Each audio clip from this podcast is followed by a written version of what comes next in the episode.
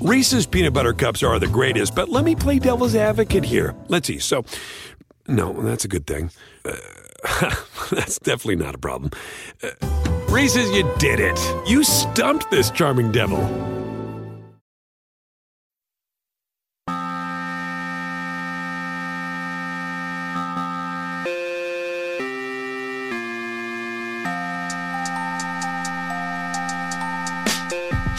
Hello, everyone, and welcome to another episode of the Takecast. My name is Davis Mattek. You can find me on Twitter at Davis Mattek. In this episode of the podcast, I am joined by Ilan Vinokurov from Scout University and EV Hoops. You can find his work there. We had a very interesting conversation about scouting the NBA. It's always been something that I wanted to talk about on the podcast, but really was waiting for the best possible guest to do so. I think scouting NBA players players is a lot different than scouting baseball players or NFL players. And we've had NFL scouts on the show, pro baseball players on the show, uh, people inside the organizations of baseball players on the show. And this really gets into the nuts and bolts of scouting NBA players, projecting NBA players. And then, of course, we do talk about the 2019 NBA draft class Zion, Ja, RJ Barrett, uh, Carson Edwards, you know, some of the some of the undrafted free agents, and also the draft process, you know, how much the agents have the ability to to influence the draft process. Of course, if you want to support the show, a rating and review on iTunes is always appreciated, and you can join the Patreon for the show to support the show and get bonus episodes on patreon.com slash Takecast. We are also sponsored by dailyroto.com. You can get 10% off of the best projections, analysis, and tools in the industry using the promo code RORY on dailyroto.com. And we are also sponsored by rotoexperts.com. Get ready for your fantasy football draft with the best projections, rankings, and expert content anywhere in the industry with our NFL 365 package, exclusively led by yours truly, Davis Mattek, and you can get 10% off of that package using the promo code MATTEK, M A T T E K. Now let's get into the show. All right, everyone, would like to welcome to the show Ilan Vinokurov from Scout University. This is a, a, discussion I'm really looking forward to have because we, we've have never really had someone deep in the NBA scouting game on the show. Alon just returned from Las Vegas Summer League and is uh, is trying to recover. How you doing, buddy? I'm good. You know, t- taking the recovery a day at a time, trying to get back to a normal schedule where you're not having dinner at 11 o'clock at night. Yeah, that's uh, it's it's a it's a it's a grind. One of my a couple of my buddies from high school actually went, and I was I was gonna I was gonna be there this year until I realized that I had to uh that I had to move this week. We we could have been doing this podcast in person. Did you have a good time out there? Yeah, it's always fun. Um, I, am a big believer that you really only need like three nights, three days in Vegas, and anything more is just overkill.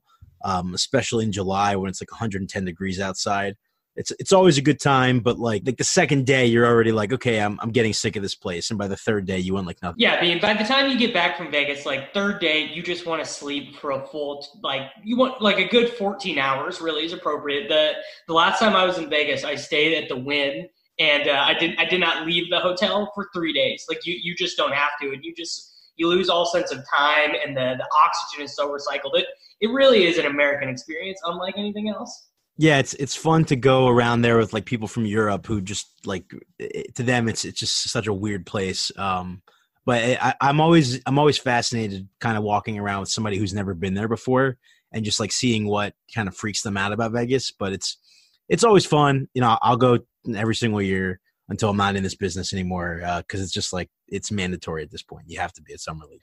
It is. I mean, that it's the it's the big networking event in basketball for a lot of the people who are not uh, you know strictly employed by the teams. But uh, before we get into the 2019 draft class, I'm I'm really interested. You know how you found basketball and decided not only that you wanted to scout it, but that you did want to found uh, Scout University. What really made you fall in love with the game of you know, I think for most people that get into hoops, they get into it at a younger age. Their their, their dad shows them how to play. Their older brother, you know, introduces them to the game. Something. Um, I didn't really get into hoops until I was in like I think seventh or eighth grade. I had switched high or I switched to different middle school. Didn't really know anybody. Um, heard people talking about fantasy basketball. It was a way to meet people. I got involved.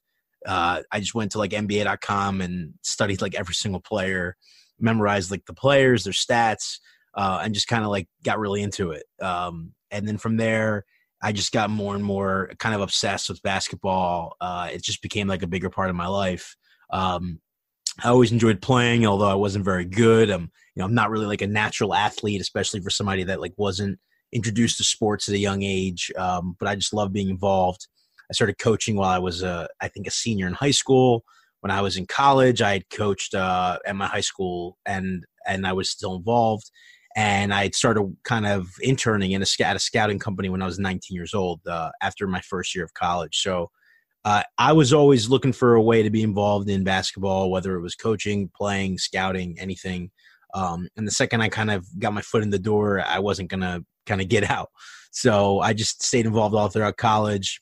Was offered a uh, full time job when I graduated to be the number two at Clib Hoops. And then uh, when my boss at the time, Jim Klibanoff, left to run the Denver Nuggets scouting department, I started my own company in 2013. So tell people a little bit about what Scout University is and kind of what your what your overall goal is with the company. Yeah, so I mean, Scout U is a is a smaller company within EV Hoops. EV Hoops began in 2013. We scout college basketball players, international players, anybody that's draft eligible with an eye towards the NBA draft, and we work with NBA teams. Scout U is something that we started a couple years ago, and Scout U is really uh, a way for me to connect with people that want to get involved in scouting, teach them how to scout, teach them the process. Uh, I feel that a lot of people go to college, and especially the sport management program with an eye towards working for an NBA team. And unfortunately, I don't think the sport management program is preparing people to work in basketball operations or baseball operations or football operations. Right. It's it's helping people that want to maybe go into coaching, maybe that want to maybe go into sports marketing, want to work at a, at a college program's athletic department. If you're trying to go into that path, then I could see how the sport management program might help you. Um, but anybody that wants to work in sports in general needs to go work. They need to find some place where they could cut their teeth, develop their craft, work for free, just find a way in. Uh, but if you really want to work in scouting, there's nobody that's going to teach you that unless you get involved with a you know, company or a team. You're not going to learn that in school. And so I looked at that and thought, I got lucky. I got a chance to learn it while I was going to college because I got a chance to intern. But for people that want to go into scouting, want to go into basketball operations, and they're going into sport management program, they're not going to learn what they need to know there. And I feel like if I can develop an opportunity for people to learn about that, or work on their craft, do it from home, do it in a way where it's not breaking their budget like college typically does, but it's kind of fits everybody's schedule, then I think that's something that is a, a market that hasn't really been tapped into and is a way where people can learn and see, hey, this might be for me. And now let me figure out what my path is going to be. How am I going to differentiate myself from other people that want to work in basketball. Well, I mean, regardless of the league, it's it is just difficult to make the connections and then also prove that you are capable of doing the job. Like I I have more experience and knowledge of what it's like in the NFL to like to become a scout and like those are not easy jobs to get and i would assume it's pretty similar inside of basketball like either you have to know the right people or you had to have been a player or involved in like college basketball. So i assume for like a like a, a super outsider it has to be sort of difficult to like prove that you have the qualifications to work for a team especially in the player development side as opposed to like the business side. Absolutely. And i mean it's it's incredibly difficult. And i guess what i would just say to people and this isn't to um, I guess, be a downer on anybody, but like if you're going to school for sport management and you want to graduate college and the first thing a team sees on your resume is sport management, you are in a pile just complete, you know, up to someone's head of sport management resumes. The question is going to be what will be on your resume that sticks out. And you know, going to Scout you, it's not going to be the only thing that sticks out. It can't be the reason why you're getting a job. It's going to just going to help you develop your craft, give you some more confidence, maybe you go to a game, you meet somebody, and you feel more, you know, confident talking about players. But like, what else are you going to have in your resume that stands out? Maybe it's actually your major. Maybe it's like you you met you majored in stat, you majored in behavioral economics, you majored in psychology, you majored in programming. Like something that will actually be different than everybody else in that pile. And I think that would be the thing I tell people is find something that's going to make you different. It's going to make you valuable. That somebody will look at and say, "Hey, we don't have anybody like this in our operations department. And if it's just sport management, there's nothing different about that. That's what everybody's doing. So find something that makes you different, and that's the best way you can try to differentiate yourself from everybody else. So if I wanted to take the the the 101 course, what what would attending the the Scout University be like? Sort of, you know, what what's in the curriculum? Like what what what am I really kind of specifically learning in the classes? Well, so there's a lot of different options right now for people to, I guess, learn about scouting or front office, you know, anything. There's, there's just tons of different programs. What's different about ours is it's a five week course. It's not just like a one or two day thing. It's not a three day thing. Um, we're not bringing in like a barrage of speakers. It's really, we're going to teach you how to take notes. We're going to teach you what to look for. We're going to teach you how to polish up your note taking ability. We're going to teach you how to then turn that into a report. We're going to show you what to look for in a game, what to look for outside the game, how to open up your critical thinking when it comes to scouting. Um, you know, it's really kind of half lecture based and half film based. Every class is three hours, 90 minutes of lecture, 90 minutes of film. And at the end, we have a debate where we kind of make a big board amongst the class, and everything is built to that. You can't really argue about players until you know how to like what to look for and how to take notes. So all that stuff kind of gives you the ammunition to now go into a debate in the week five of the class and start making a big board with the class. And that's something I, I find people that take the class really enjoy it. They really like, you know, kind of arguing for players, debating, trying to find a way to break ties. And they've earned it at that point because they, they've sat there they've really learned how to take notes they learn what to do with those notes what they build towards and how to kind of have the evidence to convince somebody hey i like this player more than that player. And that's what it's all about really because you could just say hey you know i really like justice winslow i really like josh jackson i really like Jayson tatum but you don't have a way to relay what you like about them more than the other player then what are you really accomplishing and to us that's really the, what it's all about critical thinking debating, note taking, really having that evidence to be confident to go to bat for someone. So something that's pretty interesting about what you just said is how evidence based the scouting is. So this is a phenomenon that's like pretty common in like European soccer, which is actually the sport that I know the most about scouting in because so much of that stuff is more public.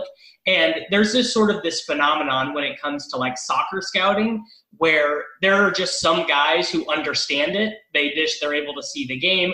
They're able to see what a player is going to be able to do, how they're going to be able to develop, and it's there. Like there's not like scouting school in Europe, kind of the same way that there is in like American baseball or with Scout U or with the way that NFL scouts are developed. How much do you think of scouting is sort of intuitive versus something that can be taught or learned? Like, do you think some people are just inherently better at seeing the game of basketball than others? Yeah, I mean, absolutely. Like that's a debate I used to have all the time with my former boss, uh, Jim Klibanoff, and we used to kind of talk about like, okay, this person has it, but can you teach somebody to develop it if they don't have it right away? And we always used to go back and forth. Um, I, it's definitely intuitive. I think there's a certain level you can't really get past, no matter how much you're taught. You either kind of have it or you don't, and that does cer- certainly limit your upside. Um, but in general, you can be as intuitive about it as you want and have a you know as good of a gift as anybody else but that doesn't really convince somebody that you know what you're talking about like if you say to somebody hey i'm really good at scouting trust me how much weight does that hold there's only so many people that can kind of get away with that and usually those are people that probably played in the nba yeah not, not everyone is jerry west right it, it, that's a great name i mean you're right not everybody's jerry west and everybody is like a chauncey billups who people think knows the game really well and could theoretically just get a front office job you know, without having the grind his way up to the top through a front office like people that didn't play the sport. Um, and that's well earned. You know, like Jerry West has earned that. Chauncey Billups has earned that to an extent. Brent Barry has earned that to an extent. Um, but the people that have not played in the league, if not, you know, played at a high level internationally, they have to prove it in other ways, whether that's, you know, working at, you know, some sort of a company, working their way up, showcasing their network, showcasing their ability to have an analytical mind, being creative, think outside the box. And even that might not be enough. Um, but I do think it's a very intuitive thing. It's it's certainly almost an art, you could say. Um, I think the longer you do it, the better you get at it. Uh, but yeah, I, I, do think that there's a limit to some people, and there's a ceiling, and they can't get past it no matter how good you know their education is in this field um, I think you either have it or you don't to some level. So my sense from the outside is that kind of the way NBA front offices and even and even like NBA's like third party agencies that that do contract work, which I believe that you and your organization has done for some NBA teams like consulting, is that the NBA as a league is a little bit more open to people that have not played the game professionally that didn't you know come up in the nba environment you know they didn't play college basketball or whatever whereas basically if you want to be an NFL scout, you had to have played the game or you had to have coached the game at some level. Have you found that to be true that the NBA is sort of more open to people that did not come from a basketball environment? Yeah, I mean, I would say it's probably somewhere between football and baseball. Uh, like football, definitely, I think you need some sort of a background. Baseball, you're seeing people just have an Ivy League education, and that's yeah, enough. Stat guys can go and work for a team without having ever picked up a bat. Right. And and hey, it's working. You know, the baseball's in this you know, sabermetrics movement where you see teams like the Houston Astros, the Pittsburgh Pirates that are really leaning into that and it's giving them a competitive advantage and helping them outperform, you know, their overall some of their parts and talent ability. Uh, but I think basketball somewhere in between. You know, there's definitely that analytical side of it, and you're seeing people get jobs for that. Um, but at the end of the day, you still you still see guys who played the league, you know, playing the league. Like uh, Sean Marks, the GM of the, the Brooklyn Nets, doing a great job, played in NBA. Doesn't mean you have to be as good of a, as a Chauncey Billups or a Jerry West, but I do think that that helps these guys. I think get started a little bit ahead and uh, get a higher position than somebody who has to start at the you know complete bottom, like complete basketball operations, assistant, entry level, internship. Um, it does give them a head start and that's earned. And I think, uh, but I do think it's somewhere between football and baseball in terms of where you know where that value lies. Another thing that I think is sort of interesting is the NBA, the NBA analytics revolution. Really, to me, it seems like it's about how teams play. So it's okay. We need to we need to, three guard lineups. We need to be shooting a lot of threes. We need to be dunking. No more long twos. Whereas the the NFL analytics community, a lot of the statistic work is I mean, a lot of it is about the play calling, but a lot of it is evaluating college players heading to the NFL and trying to unlock the secrets from the data as to what is going to translate a good college wide receiver to a good NFL wide receiver. You know, finding the one to what kind of analytics are in place in, in evaluating you know high school and college players. Is there is there even good metrics that exist to, to do that? Yeah, I mean, I think teams have a lot more information than is publicly available. There's a lot of stat companies that are popping up that are offering advanced analytics at the college level. Certainly, the NBA is ahead of college in that sense in terms of the statistics available to them. But I think, you know, they look at certain thresholds, they look at players that meet certain efficiency levels, productivity levels, and they, you know, I know teams that will look at certain markers and say, if the X is this and Y is that and Z is this and this guy's not going to be a good NBA. Um, and I think for them that helps them narrow the field. Um, you know, I've spoken to teams where they'll say, based on our board, you know, we don't even think that there's 45 NBA players in this draft.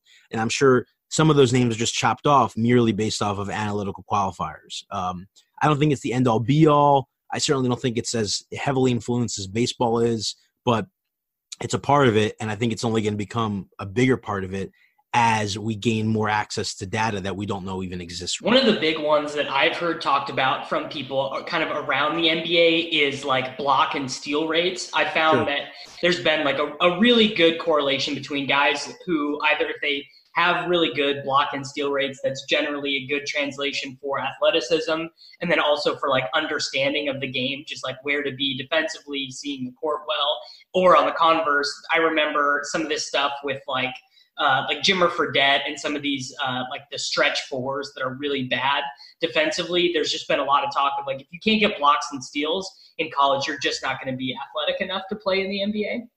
Yeah, I mean it's it's certainly a stat that people lean into a lot. The stock rate, steal and blocks combined. Um, it's a very popular stat right now, especially for wing players and centers. Um, and, and we'll see. You know, like I think a lot of people are using that to almost make their like first round decisions, like push players up or down or cross players off altogether. But you look at a guy like DeAndre Hunter, who didn't really average a ton of steals and blocks in Virginia, was drafted very high. We'll ultimately see how much that impacted him. You can make a case that that was the Virginia pack line defense impacting how much he could be disruptive versus a guy like Matisse Thybulle, who played in the 2 3 zone at Washington, which was essentially a relative of the Syracuse zone. And he was able to fly all over the court, roam into other people's responsibility areas, really just kind of gamble a lot. And there were questions whether or not that would translate. You see him in summer league.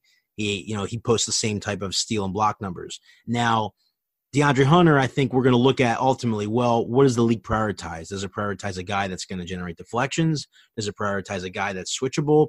Or does it prioritize a guy that's a stopper, which almost feels like a dying breed? We'll see. I mean, I think the emphasis on steal and blocks is less what the league is emphasizing and more trying to find you know some sort of a stat that can suggest where players might struggle athletically, especially on defensive end. I do think it's a popular stat, and I think right now people are using it heavily to kind of push guys up or down their board. How much does the NBA combine weigh into your evaluations? This is like another thing that's super big in football. You know, you'll hear scouts talk about the 40 yard dash time, like that's kind of like the most important number, and some of the agility testing as well is really important. But I, I don't know if I've ever heard, you know, like an NBA personality really talk about what a scout or, or what a player did at the combine in terms of their ability to translate to NBA success. Yeah, I mean, I've I've actually spoken to people from the football side, and they've echoed my same belief in that by the time the combine rolls around, you've seen most of these players enough. It's more maybe to look at the smaller school guys that you haven't gotten a good enough feel for and see if their athleticism translates to the same level that the, the big power conference kids do. Um, but I personally don't see a reason to walk into the combine and walk away with a grossly different opinion of a player than I had walk. You've seen these guys enough. You've seen them a ton. Unless it's somebody that didn't play college, like a like a Darius Bazley, or somebody that had an injury shortened season, but often those guys don't even get a chance to go to the combine because they're still not healthy. Um, I don't see a big reason to let it impact you. I think, you know, for me, you've spent enough time watching them, especially guys who have been in school for multiple years. The stuff you're going to see in the combine is really just an opportunity to, I think, put you into a trap of falling for something that you didn't really see on tape. How do you handle guys like Darius Bazley, who the Thunder drafted, or uh, the, even the international guys? Like, what is scouting one of the international guys like? I'm assuming you probably don't get to see those guys in person, maybe just at like the Nike Hoop Summit or something. What is it like scouting those guys versus NCAA players?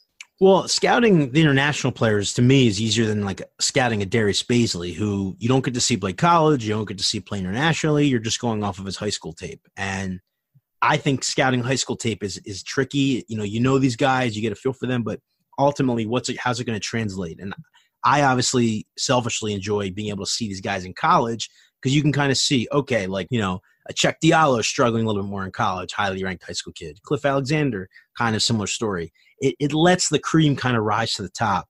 Whereas internationally, I don't think it's as difficult. I mean, you get a chance to watch these kids in FIBA events over the summer coming up in U16s and U17s and U18s. And then ultimately, when they get a chance, hopefully, to play with their men's team and they're not stuck on like a junior team front, like on a low level Barcelona team, you have a chance to kind of see what their game looks like. Can they play around older players? Can they deal with the physicality?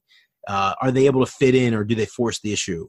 I, I like to see those things. Uh, to me, like you, you, get a chance to chart these guys at a younger age. You feel more confident in their ultimate evaluation. You're not just going off of one year of them playing internationally. You have a, an entire trajectory to go off of. So to me, it's it's not that hard to scout international players, especially when the longer you do it, you can look at a league like the Adriatic League and say, hey, you know, the athletes in the Adriatic League always look more athletic because it's just not a very athletic league. So like a Timothé Luwawu looks like he's going to be a really good NBA athlete, gets to the NBA and he's just average. So I think you learn lessons the longer you do this, and that just makes scouting our national players easier. But when you look at high school players, they're always going to be a tricky eval if they don't get a chance to play college. Yeah, uh, evaluating high school players seems really difficult, especially because the, the, the double draft is coming, right? 2021 is going to be the year that one and done is over. I think it'll be 2022 based on what I'm hearing. So, I mean, that's going to be, that's first of all, that's huge for teams that have multiple first round picks that year, like the Oklahoma City Thunder. Like those, those, picks are super valuable. I mean, how do you even go about scouting a high school kid? Well, it's hard. I mean, I just I just watched somebody who's a rising high school freshman, and you know, I'm looking at him and I'm saying, okay, he's six two, maybe. I'm hoping one day he's going to be six four. But you, so much of that is like banking on growth spurts, banking on these kids' bodies filling out, banking on them to work hard to address their weaknesses. And more often than not, those things don't happen. They don't grow those extra two to three inches. They don't change their body. They don't become a shooter over time. And so it's hard. Sometimes you're, you're waiting, you're waiting, you're waiting, and the kid just remains like a slightly older version of the same player. Um, but then sometimes you, know, you check back like six months later and you're like, oh, I thought this guy was a streaky shooter, and now he's creating his own shot off the dribble. Six months after that, now he's shooting over two people. Like, how did this happen so quickly? So I think the earlier you can see them, you just establish a baseline, and then if they improve from that, and you like where the growth curve is heading, then that can be really exciting. But often the guys that are like the the top two, top three ranked guys, freshmen, and then by their junior year they're like the 18th ranked guy, and then by their senior year they're like the 23rd ranked guy. Those are the guys I'm more concerned about. The ones who kind of plateau early on and beat up on competition that hasn't developed as quickly as them. I mean, everybody knows the guy that they played middle school ball with in eighth grade and was really good, but then didn't even make varsity when they were in 10th or 11th grade. They hit their growth spurt early and just didn't, and everybody else caught up. That's to me like the guys who are highly ranked when they're younger and don't get better. Those are the guys that you can easily, you know, write off as opposed to the guys that have really exciting growth curves and sometimes come out of nowhere and are late bloomers by senior year of high school. Talk to me about projecting jump shots because that to me seems like if you had the ability to to figure out one thing about a prospect, like you know all of these guys who are six seven and good defenders, if everyone says, oh, okay, if they learn how to shoot threes, you know they're a great NBA player. No no NBA team could ever have enough three and D guys. How do you go about projecting jump shots. Like for example, Kawhi Leonard, you know, he's the comp everyone's going to draw to because he wasn't a good shooter really in college, and then he learned how to become a really good shooter. What is it like projecting that out over you know a few years of an NBA career? Well, I tried not to use even use guys like Kawhi and you know Draymond as comparisons. I think you just go down. Yeah, those are 99th percentile outcomes, but that's a comp everyone wants to make. Right. I mean, because because it's the it's the comp that works for the guy you can't totally see how it works. You know what I mean? Like, oh, this guy's six seven and he's pudgy, but I, I like him. He's smart. Maybe he'll be Draymond. Like, oh, this guy's got really long arms. He can't really shoot right now. Maybe he'll be Kawhi. Like, it's just not even worth using those names. The way I go about it is, you know, free throw percentage. What does that look like? What does their form look like? Uh, what's their touch look like? What do their misses look like? What do their makes look like? Like the worst thing you can do is just watch a highlight reel of somebody just making shots. I like to see a guy's misses as well. Are they good misses? Are they bad misses? Are they consistent? What's consistent about his mechanics? Does he snap his wrist the same way every time? Does he snap his elbow the same way every time? I'm a big believer in consistency and touch. Like I'll often tell people in the Scout U class, I, I sometimes I just want to hear it. Like I want to hear the sound of the make, the sound of the miss. And to me, like it, there's there's a certain quality to that that I can't even describe, but you know when you hear it. That's a soft shot. That's a stiff shot that's a shot that sounds like it's going to ping off of rims all over the place. Um, you know, another thing you want to see is guys that are willing and guys that aren't in their own head about their shot. Like the guys that are willing to shoot, I have a, a less of a concern than the guys that are terrified to shoot. And that sounds obvious, but like you look at a Ben Simmons, like Ben Simmons is afraid to shoot. Markelle Fultz is afraid to shoot. There, there's something going on in their head that's preventing them from just letting it fly. And you watch them shoot when no one's on the court and it looks one way, and then you watch them shoot or not shoot in a game and it looks different. You want to see consistency from the shot when no one's around to the shot in a game. It's easy to have your shot look one way when no one's around and you have the time to, to you know get your form right. But then in the game, muscle memory kicks in and you're back to whatever you were doing. So I want to see the guys that have the same shot when no one's around as the same shot when they're in the game. I want to see consistency in general. I want to see guys that are willing to shoot, that are not in their own head. I want to see confidence, the free throw line. There's a lot of things I look for, but to me, it's not just like one thing solves all. I don't think college three point percentage is the ultimate indicator. I don't think free throw percentage is the ultimate indicator, but these are all just little, you know, things you throw into the pot, and you're hoping that the recipe ends up being an NBA three point shooter it seems to me like what would be the biggest ingredient would be just being able to repeat the motion sort of in every single circumstance. Sure. So like your, your 18 foot jump shot should look pretty similar to your 23 point jump shot. You shouldn't, or your 23 foot, like you, you shouldn't have to be changing your motion based on how far the shot is, right? Yeah, absolutely. I mean, it, it's all about consistency. It's you know you don't want to have somebody who shoots uh, like an inch off the ground from 18 feet, but then from the three point arc they're they're flying all over the place. They're they're they're drifting. They're they're launching way too much. They're doing light kicks. That's the last thing you want to see. And the guys who are good shooters like that are the anomalies, and they're not guys that we would want people to emulate. So yeah, you're not showing your you're not showing your kids Shawn Marion's jump shot and saying, okay, I want you to do this. Right, or like Caleb Martin's jump shot and saying, hey, go be go shoot like Caleb Martin. Um, you you want consistency. You want as many things that are as classic as possible. Now people can have a high release point. They can have their guide hand on the side of the ball, on top of the ball. You know, they, they can have their elbow a little bit out, or maybe bend it back beyond, you know, to like a 45 degree angle. All these things can change slightly, but I just want it to be consistent. Like I don't care if everybody has a 90 degree angle or a 45 degree angle, but if you do it consistently, to me, that's going to inspire confidence. All right, so let's get let's get into it now. Let's get to the bread and butter. The 2019 NBA draft class. Who do you like most relative to the consensus, or even even relative to the draft? Like, who do you think was the was the biggest steal? I think uh, getting Matisse Thybulle, where the Sixers got him, was a really good, you know, play. I, I, thought it was great value. You could debate about what they gave up to get him. That's a different conversation. But in terms of where they got him, I actually had a lottery grade on Matisse Thybulle. I think he's going to come into the NBA. He's going to be really switchable defensively. I think his jump shot is as big of a concern as people made it out to be. It was just like a talking point on his offense. Um, and I think he's going to fit in really, really well around more talented players, guys that can create shots for him. Whereas at Washington, he's playing alongside a guy like David Crisp, who is incredibly selfish and a shoot first, think later type of guy, and Jaylen Nowell, who is just a combo guard scorer. There's nobody really set him up. And I think in the NBA, you're going to see that three point percentage rise, and you're hopefully going to see him in time start putting the ball on the deck more. Um, I think he's going to be a steal for for the, the Philadelphia 76ers. All right, now now on the converse, uh, who what pick did you hate the most? What was the who did you like least relative to the consensus? I thought Cam Johnson from UNC was drafted way too high. Um, now, there's a lot of guys on my staff that like him, and when I polled the staff and said, you know, who do you think outside the lottery is going to end up being a rotation player for the longest amount of time? He was a very popular pick. People just thought that guy's going to be in a rotation. But there's a big asterisk there. He's got to be healthy. He's someone that battled injuries for four years of college, played five years of college. And this is the only year this past season where he was ever fully healthy. He said it's the only time he could really like change directions. I have big concerns about somebody that just has a body that's predisposed to injury. And when he was injured, he looked like he couldn't even dunk a basketball. He looked like he couldn't defend anybody.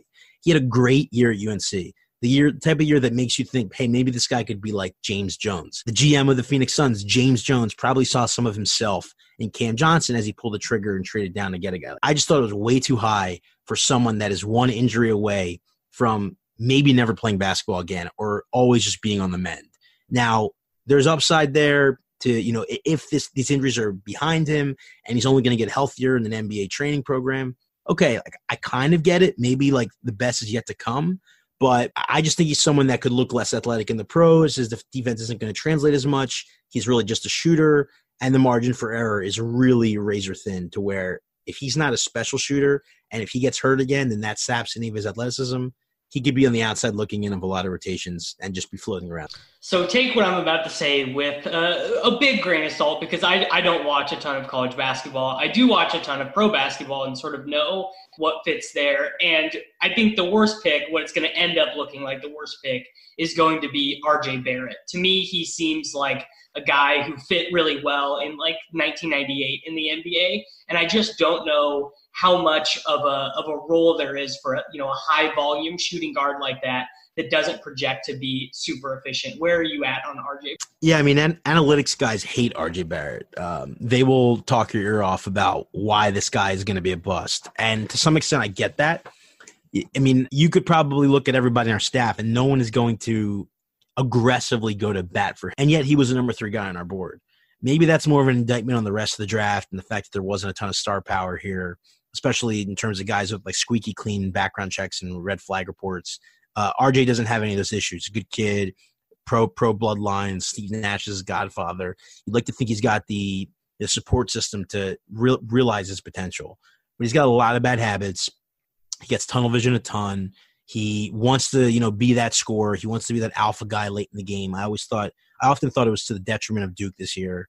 Um, I just don't like being uber critical on guys that are as young as him and are as accomplished as him. He's also incredibly productive, not necessarily efficient. And some people will say, well, yeah, he was productive because of the volume. But he has been a winner at previous levels. Duke was by no means bad. Um, it, it's tough. Like, I don't love his game. I, I, I dislike way more than I like. But he's a guy that you know, if he can become a shooter, if he can grow up a little bit in terms of his feel for the game, it's almost weird to say, but he's not even that polished. If he can become polished, I'm very curious what that ends up looking like. Maybe it's somebody in like the DeMar DeRozan wheelhouse. I don't know. Time will tell. Maybe he's just the next Tyreke Evans or the next Shabazz Muhammad. Those things are on the table too. But I think we got to give this kid time. We got to let him develop and see what he looks like when he's 22 years old and not, you know, 19 years old. And I think from then we could say, okay, guys of this ilk, we're going to start betting against. But I still think it's prematurely, even though he did look bad in summer league, and a lot of the things you may not have liked about him reared their head there. But he's a good kid. I think he's going to work hard, and I think he's going to try to evolve as a basketball player. And I'm actually curious that maybe on a team like New York, the Knicks, who have a lot of score first guys, maybe that's actually going to be good for RJ to take on a little bit more of a playmaking role because there's just not enough balls to go around that team. And he might actually be the best playmaker if he's willing to play that role. I actually think he could be a really good example of a second contract guy. So he might be miscast as uh, the top scorer on a good team. Like maybe the Knicks never just become that with him as their leading scorer, but I think he could be a great example of a guy who, okay, the Knicks, they don't exercise his option. He goes to another team, and then all of a sudden he's coming off the bench for the Hornets and scoring 18 points a game off the bench on like pretty respectable volume. Like that to me actually seems like a pretty realistic career path for him. Yeah, I mean, it's also possible that his rookie year is his best year, and then the Knicks get free agents next year if if that happens and and then we're looking at a guy that takes a dip and then he becomes available through through trade and that's very like Tyreke Evans ish. Um, all those things on the table. I just don't want to kill a kid who's 19, plays really hard, wants to win, is aggressive, and has the the kind of the background, the accomplishment, the resume that he has. It's easy to kill him for the things he can't do, but I think we always want we often want these players to be perfect. At pick number three in a draft we wouldn't call a strong draft, you don't have to be perfect. And if he can make certain improvements, he can be a flawed scorer and still potentially be a top three guy in the league. It's not the the best case for a player, but again, we're talking about the third pick in a draft. We're not talking about the first or second pick, and we're talking about a draft that everybody would agree was a weaker draft. Yeah, I mean, just this draft just was not very deep with you know potential superstars. Really, there was Zion, and then I think Morant was kind of in a tier of his own. Outside of those two, who do you expect to have the most impactful rookie season? Well, I think Darius Garland's going to get going to get a chance to produce on Cleveland alongside Collin Sexton. I think those two are going to be an interesting fit. Neither of them are like prototypical point guards in my opinion. They're both kind of score first, although Garland is more of a point guard than Sexton. I'm curious how they defend. Um, I actually think Kevin Porter Jr. is like the dark horse in that trio who they got later in the first. I think he could end up being a steal for for Cleveland. Other guys I think could produce. I think Brandon Clarke's going to get a chance with Memphis. I know that they just re-signed Valanciunas, but he played really well in summer league. He fits nicely alongside both Valanciunas and Jaren Jackson. I think he's going to get a shot to to see the court a lot and produce. And it wouldn't be shocking if he ends up being somebody that lands on the first team already. Yeah, I mean, I think I think that is pretty reasonable. One of the guys who I, I was hoping that Brandon Clarke would go to a competitive team. I'm, I'm a Thunder fan. I was hoping that they were going to take him. They actually took him and then traded the pick. Is he someone that your guys ended up really liking? He's a divisive player because you know a- analytics guys love him you know, efficient, productive. Um, but then you go back and you watch what his jump shot looked like at San Jose State. It was like a travesty. It was horrible, it, completely gross. And he changes his mechanics and it became a better shot at Gonzaga, but he's still not really a three point shooter. And he's also an older player that I often felt beat up on younger players.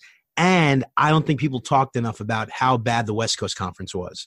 Outside of Gonzaga, sometimes St. Mary's and sometimes BYU and San Francisco had a decent season. The rest of that conference is a low major conference, really bad competition. And I don't think Gonzaga faced a lot of tough competition outside of non-conference play and the you know postseason play. Brandon Clarke could have had a good season elsewhere, but I, would like to see him go up against NBA players on a night basis and see is he a four, is he a five, how does he defend, what's he going to be like when it's not just athleticism that's going to give him that edge and a motor. Maybe he's just Larry Nance, maybe he's Tristan Thompson, maybe he's Trevor Booker. I'm not sure. I think the upside is ultimately like if you really, really believe in him, I think the upside is like a Kenyon Martin type. I'm just not sure that he's got the chops to be the next Kmart. And I think Kmart's another guy that's a really tough comparison. Yeah. I, I, mean, I think most of that is probably fair. And I think that where some of the analytics stuff has the ability to grow is in figuring out how to translate guys from bad conferences for sure and trying to like level the playing field and trying to make all the stats uniform of you know okay well duke played these this type of guys in the top 100 in terms of uh, strength of schedule and talent and gonzaga played these, these amount of guys in the bottom 100 how do we kind of level so one one thing I've just always been curious about is second round draft picks because sort of from my understanding, a lot of what happens in the second round versus kind of undrafted free agency or late in the first round comes from agents. They just sort of have a massive hand in whether the players are willing to take, you know, the non-guaranteed deals or the two-way deals. What insight do you have on uh, on how that stuff works? Yeah, I mean that's definitely a part of it. Um, the later you get into the draft, the more that a, pl- a player might just say, "Hey, I, I don't want to be drafted." Now, a team could still say, "That's cool. We're going to draft you anyways." Um, but I think often that's just like a respect and trying to maintain relationships with agents to not just tell an agent, we're going to do it anyways. We don't care how upset your player is going to be. And now, granted, that team's going to still have time to win the player over. We're not talking about like a Paul George, Kawhi Leonard situation where you have to convince a superstar to stay in your city. You're talking about a kid that wants to get drafted, got drafted, and now you're trying to prove to the kid, hey, there's a chance for you here to become a part of our program. But still, you're seeing more and more guys say, I would rather test the undrafted route pick my own team, pick a you know a place where I want to live. I see a road to playing time. Uh, my agent trusts the the front office. I like the coach, etc. And that's happening more and more. And we'll ultimately see how that ages. I've just been on the record as saying I think it's it's just it's unsettling as an evaluator and as a purist to not see the 60 best guys get drafted. To see guys get drafted that have no business being drafted aren't NBA players right now but are getting drafted more because they have no leverage and they're willing to let a team say, you're going to be a two way from jump. Are you okay with that? And then they'll say, fine, because they just want to get drafted. On some level, I like the creativity of that. Although I think there are other ways we can take that creativity. I'm still just not a fan of the best 60 players not being the 60 players that get drafted. Yeah, I mean, and, and it, it is, I'm sure it's a bummer for a lot of the guys who would like to get drafted but don't have super powerful agents or whatever. Like it does feel from the outside, it does just. Yeah, I mean, you look, uh, like there are things you can do, right? You could say, hey, I'd be willing to play in the G League for a year. I'd be willing to go play overseas for a year. Like all these things are on the table. And that's about, you know, a team being creative, the agent being creative, and the player being open minded. Um, and, and there's nothing wrong with these kids saying, like a Luguentz Dort saying, you know what? Don't draft me at this point. I'd rather go undrafted and find a team that I want to play for and that's going to give me plenty. You know, more power to you. Like the, there's nothing wrong with with the, a player exercising his power. Um, I just think there's a really easy way to solve all this: more roster spots. And if we have more roster spots, then we're going to come back to a place where the best players are getting drafted, and teams aren't sweating the the roster spot and giving it away to a rookie because if the best 60 players aren't getting drafted, then we're not really doing what the draft was set out to accomplish, which is bring in the best 60 players. And if all we have to do is increase a roster spot, maybe make that another two way, maybe find a way to entice players to go into the G League, whatever you're going to do that's going to prevent players from going to Australia, like I'm all for it if it brings more players into the NBA infrastructure and program right away the guys that deserve. Or have rookie salaries or two way salaries count a different way against the salary cap, like have a salary cap for two way players or include G League salaries in the big team salary cap. Like there there are creative solutions to this problem, it seems. Yeah, and I mean I guess that there are numerous solutions to this problem. The question is going to be who's going to care to fix it? Are the veteran players who are going to be negotiating the next CBA, do they care if the 60 best players are getting drafted, do they care to have another rookie on the team? Probably not. Uh, do the teams care, or are the teams more concerned with player movement and the trying to keep your homegrown talent in your program for longer? I don't know how much of an issue this is for teams and for players. So we'll see. You know who ultimately says this is what I want to fight for, and I want to see this in the next CBA. So while we're on the subject of second round draft picks, there was one guy who I did feel strongly about coming out of college, and that was Carson Edwards.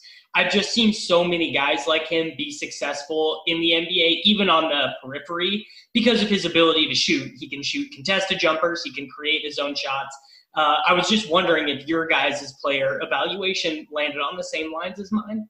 Well, I had him as an early second rounder. Um, some on our staff had him as a late first. Uh, the biggest thing for me is I am just hesitant in embracing smaller guards. Like anybody that's about six foot or smaller, my ears perk up and I get a little bit nervous. I, get a little bit nervous that it's going to be really difficult for their game to trend. Now, for every Carson Edwards, there might be a guy like an Isaiah Thomas or a Patty Mills or a JJ Barea But there's plenty of guys who, you know, one thing doesn't go their way and they find themselves on the outside looking in, like a Pierre Jackson or a Kay Felder or a Tyler Ulis.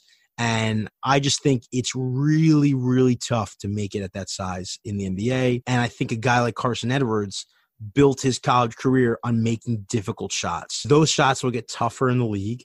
The amount of space he's going to have to operate will get smaller. I don't think he's somebody that's great at creating space as is. I think he's more reliant on bump offs and push offs, and he's got his spots that he's super confident in, and he doesn't need a ton of space. But in NBA, the length, the athleticism, the defense, it's all going to get tougher to go up against. And this isn't somebody that I think can really play point guard either. He's really the size of a point guard, a small point guard, yet he operates like a shooting guard. The only thing I would really be confident in is I think he's going to defend better than people give him credit for when he's got less usage on his plate. Um, and certainly, I think Boston's going to say, hey, can we turn this guy into the next Isaiah Thomas? But I think it's going to be really tough. I don't think he's got that level of junk, that level of slipperiness, and he's not like cat like quick like a young Barea. Um, I, I, think it's going to be tough. I think his he's got a chance. That's why I had him where I had him. If I didn't really like him, I wouldn't have had him draftable. Uh, but there's a chance he's just a better version of Isaiah Canaan, which isn't the worst thing in the world. But I don't know how exciting an NBA player that is either.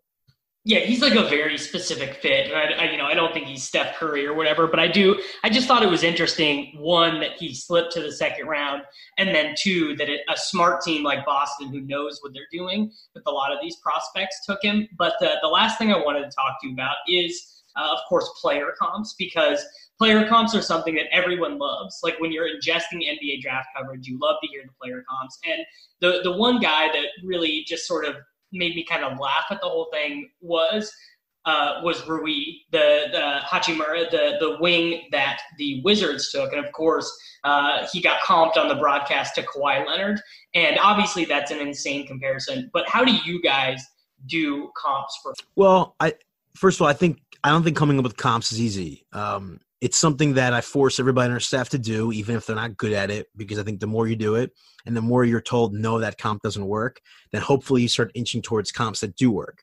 And the longer you scout, the more you develop a Rolodex of names for guys that didn't just make it, but guys that also failed.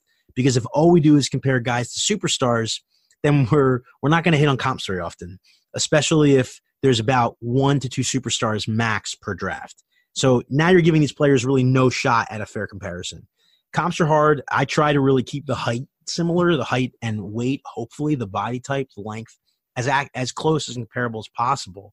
Um, I also want to look at the things that these guy this guy did in college and what might compare, as opposed to trying to say Rui compared to you know 10th year in the league player X.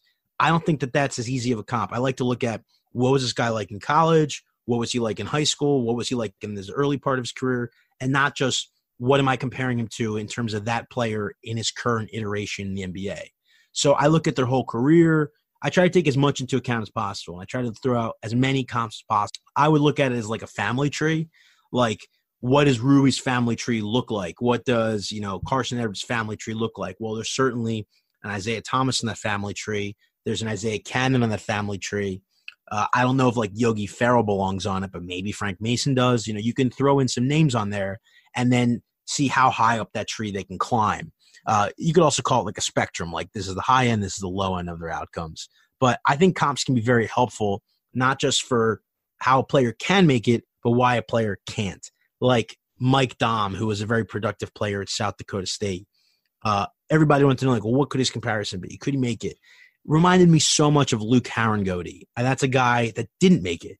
Really productive college player. But to me, I see that and I see a lot of comparisons. And then it's easy to kind of convince yourself, yeah, Mike Daum is not an NBA player because Luke Harangody is probably better and this kid isn't as good. So I think comps of guys that don't make it can be just as helpful as comps for guys that do make it. And we can't just use all star, superstar comps. There's plenty of names to work with in the middle. Yeah, I think that's probably a pretty reasonable way to uh, to approach it. So uh, there, there we go. Let's uh, tell people about uh, your your podcast and how, if they're interested, how they could uh, register for Scout U. Yeah, so uh, Scout U actually kicks off this Wednesday, uh, July seventeenth. It's just orientation. So if for whatever reason you don't get in by Wednesday, you can still sign up by next week, and we'll just catch up on what you missed before the next class. It's an online class. We have a few spots remaining. Uh, all you got to do is email scoutu at evhoops.com. You can also follow me on Twitter at Alon Vino, where I've been posting information about it. It's not too late to sign up. And if you reference this podcast, uh, you can use the promo code Davis and you'll save. Wow, there we go. So official, my man. Yeah, and if you do that, we'll offer a hundred dollar discount. Dope. All right. Well, everyone, I, I hope that after listening to this podcast, you guys are pretty interested and uh, would be willing to to sign up for the Scout U. I'm I'm pretty interested. I might I might give it a look. This was great. Thanks so much for your time, man. Thanks for having me.